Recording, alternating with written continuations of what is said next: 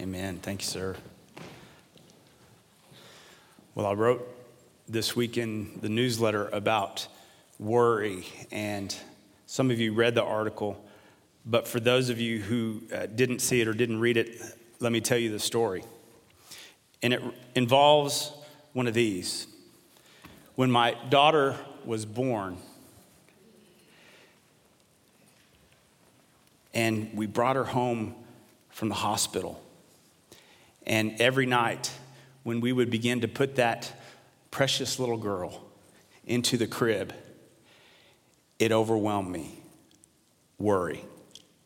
I was worried to death as I had to place my daughter in the crib. And that worry just kind of consumed me every night because I wasn't in control once I placed her in here and walked away. And every night as I would do that, I would begin to worry about what would happen. And so I began early on to pray. And every night since then, I have prayed the same prayer over my children, night after night, year after year. It's a simple prayer, but it was one that helped bring me peace and to help let go of that worry. I had to start praying that quickly after she was born. And Charlie and Kayla both preached on this idea of worry last week and what happens when we worry. Because when I would place her in the crib, I would begin to get those what ifs. You've been there. What if something goes wrong in the night? What if she doesn't wake up? What if there's a fire and I can't get to her? All of these what ifs that would just kind of build up inside of me. And I was worried and I didn't know how to let go of that. Any of you relate to the what ifs in life? Charlie reminded us last week of one of those lies of worry. Remember what that first lie was? That worry is helpful. I can tell you, standing over her crib, worrying was not helpful. It didn't help me. It didn't help her. It made my heart race. It was constant. Night after night, worry would creep into my soul. But I treated that worry as if it was helpful. And we talked about how with worry, we treat it often like duct tape. We put a little here, we put a little there, and we hope it'll kind of hold our life together. But the truth is, worrying is more like a noose that holds us back and strangles us if we let it. And we looked last week at how the Bible says that worry isn't helpful. It's rather it's sinful.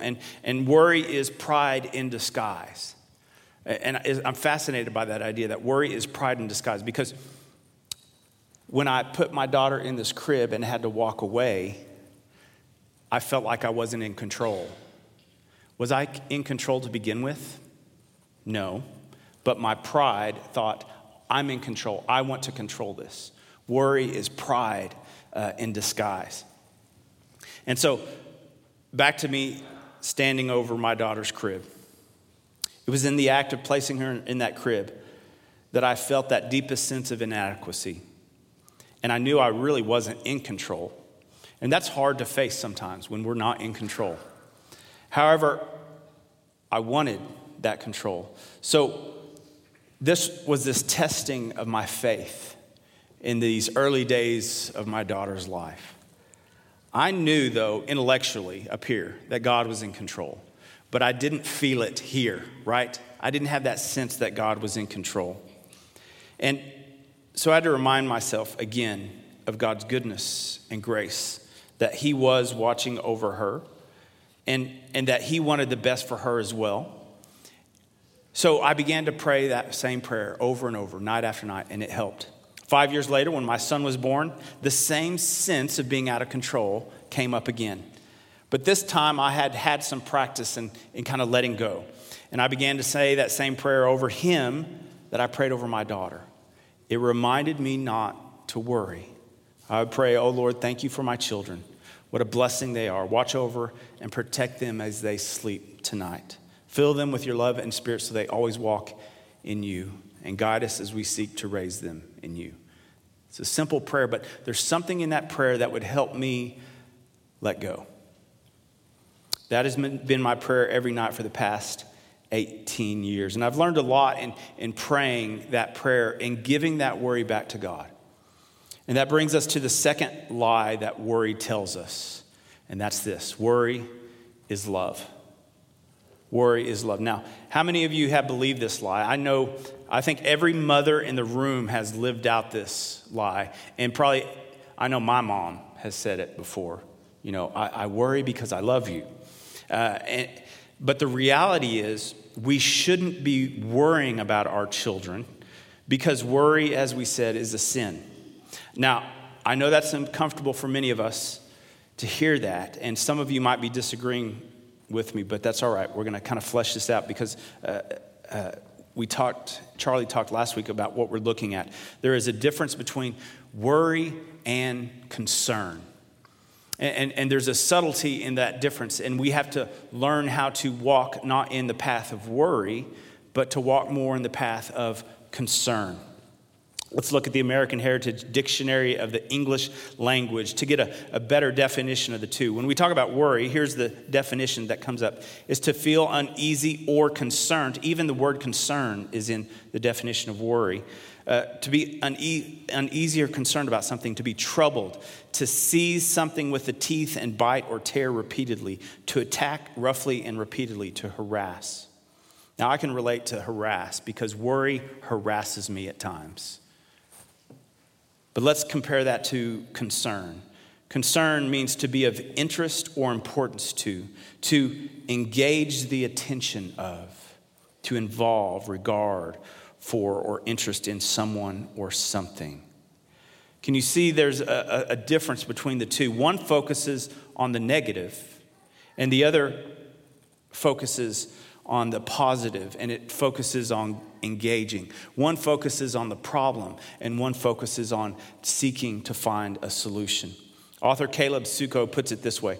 He says, "I like to use the word concern to convey the positive aspects of focusing on a potential problem with the intent to solve it in a beneficial way. On the other hand, I use the word worry to convey the negative aspects of fretting over the future." I have found that God's word also gives us a similar dichotomy. And so in the New Testament, we see the same idea. There's a Greek word, it's called merimna. It is often translated as both worry and concern, and it depends on its context and how it is worry or how it is concern. We see this in Matthew's gospel when Jesus states in Matthew 6:25, the Sermon on the Mount, he says this: "Therefore I tell you, do not worry about your life, what you will eat or what you will drink, or about your body, what you will wear. Is not life more than food, and the body more than clothing?" That's the negative, where Jesus is saying, don't worry. But we also see it translated positively in a different context. We see that in Paul's writing in several places. In Philippians, we read this: "I have no one like him who will be genuinely concerned for your welfare." So what does that mean for us, this difference? Well, I'm glad you asked. Both in the English and in the Greek, in the Bible, we see that it's our focus that determines the difference between sinful worry and helpful concern. So let me expand even more. When we think of concern versus worry, in concern, we're focused on the other. In worry, we're focused on ourselves. As I'm standing over the crib, I was worried. What was my worry? That something might happen to her, that she might not wake up, that she would pass away, right? There's so many families that have lost children. That was a worry. But what was I really worried about? What would happen to me if she was gone? That was my main worry. Concern is what is going to happen to her. But my focus was more on how am I going to deal with it. Worry is self-centered. Concern is focused on the other. Concern motivates us to serve. It motivates us to action. Worry puts up barriers that keep us from serving. Concern promotes constructive action versus worry, which paralyzes us. You ever been paralyzed by worry where you just can't do anything? You just sit there and your brain just is engaged, but you don't do anything? Concern is welcomed by others and strengthens relationships, versus worry is not welcomed by others and weakens relationships. I often see this with teenage moms and sons and daughters. where concern helps to strengthen the relationship, but worry puts up a barrier, and the kid is just like, stay away. I don't want that. Concern is driven by love. Worry is driven by fear. Concern is goal to help. Worry is goal to control. Concern is strengthened by faith. Worry is overwhelmed and has a weakened faith and has doubt. So we can see it's just a subtle difference, but it makes all the difference in the world. I don't think any of us want to be anxious or worried. I don't think any of us want to damage relationships by trying to control them with fear and doubt. But the reality is there is plenty in the world that causes us to slip into worry. So how do we stay in a place of healthy concern and avoid the trap and the sin of worry? The answer, I think, is found in part in verse 7 of our text that we read earlier from 1 Peter. Peter says this, "Cast all your anxiety on him because he cares for you." Cast all your anxiety on Jesus because he cares for you. So what does that look like? How do we cast that anxiety on God? I think a lot of it is beginning with honest prayer and thankful worship. And let me explain. The verb in the verse where it says, cast all your anxiety on him, it's better translated in the Greek as casting your care. It's a continual, it's not a one-time event and you're done. It's a continual casting your care. Let's go back to the crib to illustrate. Every night I have to cast my anxiety on God. It wasn't I'll do it one time, I'll pray one time, and then it's done. It was a nightly, it's a daily casting my anxiety on God and letting him take that and being honest with him in prayer. I had to do it every night, not just one night, constant, every night for the past 18 years. Casting our cares before God, casting our anxiety before God should be a continual part of our prayer life. We cannot just simply ask God to keep our kids safe or oversee our finances. We have to admit our weakness, admit our fears, confess our temptations to believe that we are in control. Because a lot of times that's what it boils down to. We want to be in control, and we aren't. And so we have to be honest before God in prayer. And then we must ask God to help us do what we can do and trust God to do what only he can do. That's the other part of worry and anxiety that trips us up is we want to take on the role of God and we want to do his part. That's the control, right?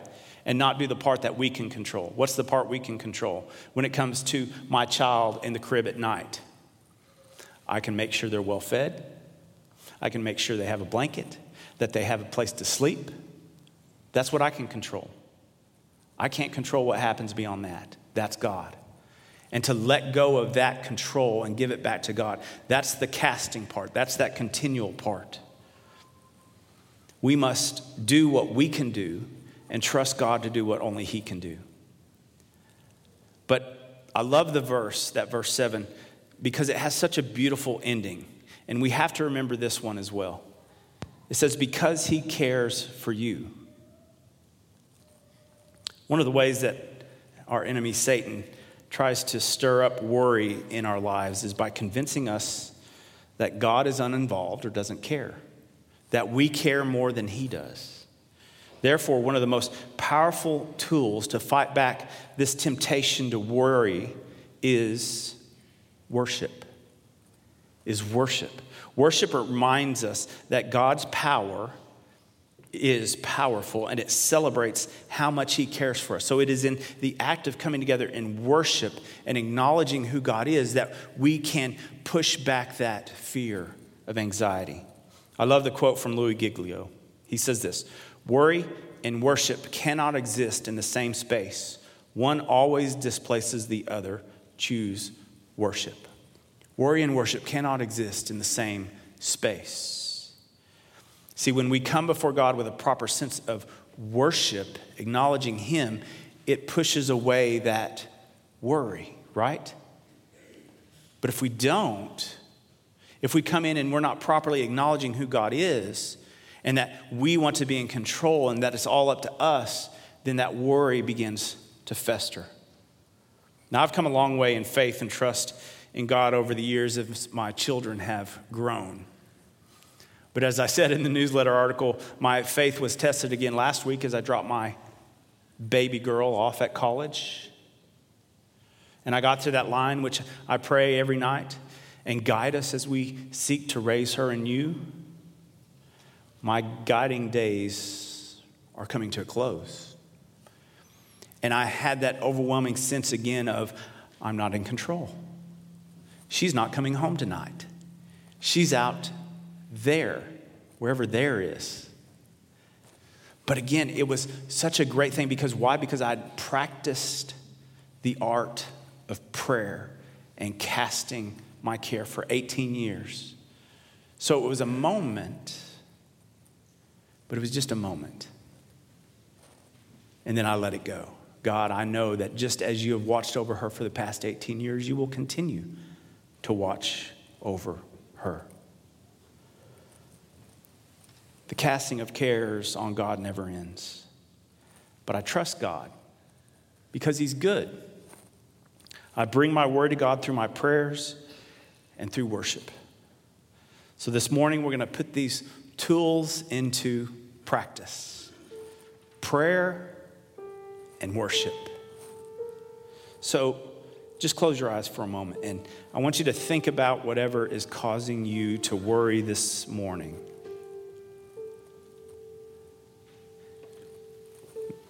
Maybe it's your health or your children, your finances, a relationship, school, aging, the future. What is it that overwhelms us at times? Cast that on Jesus.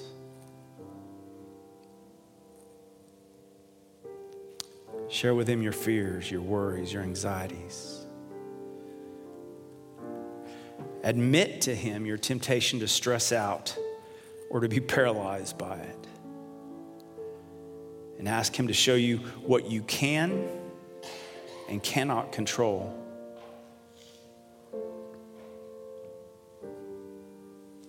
There's very little that we can control.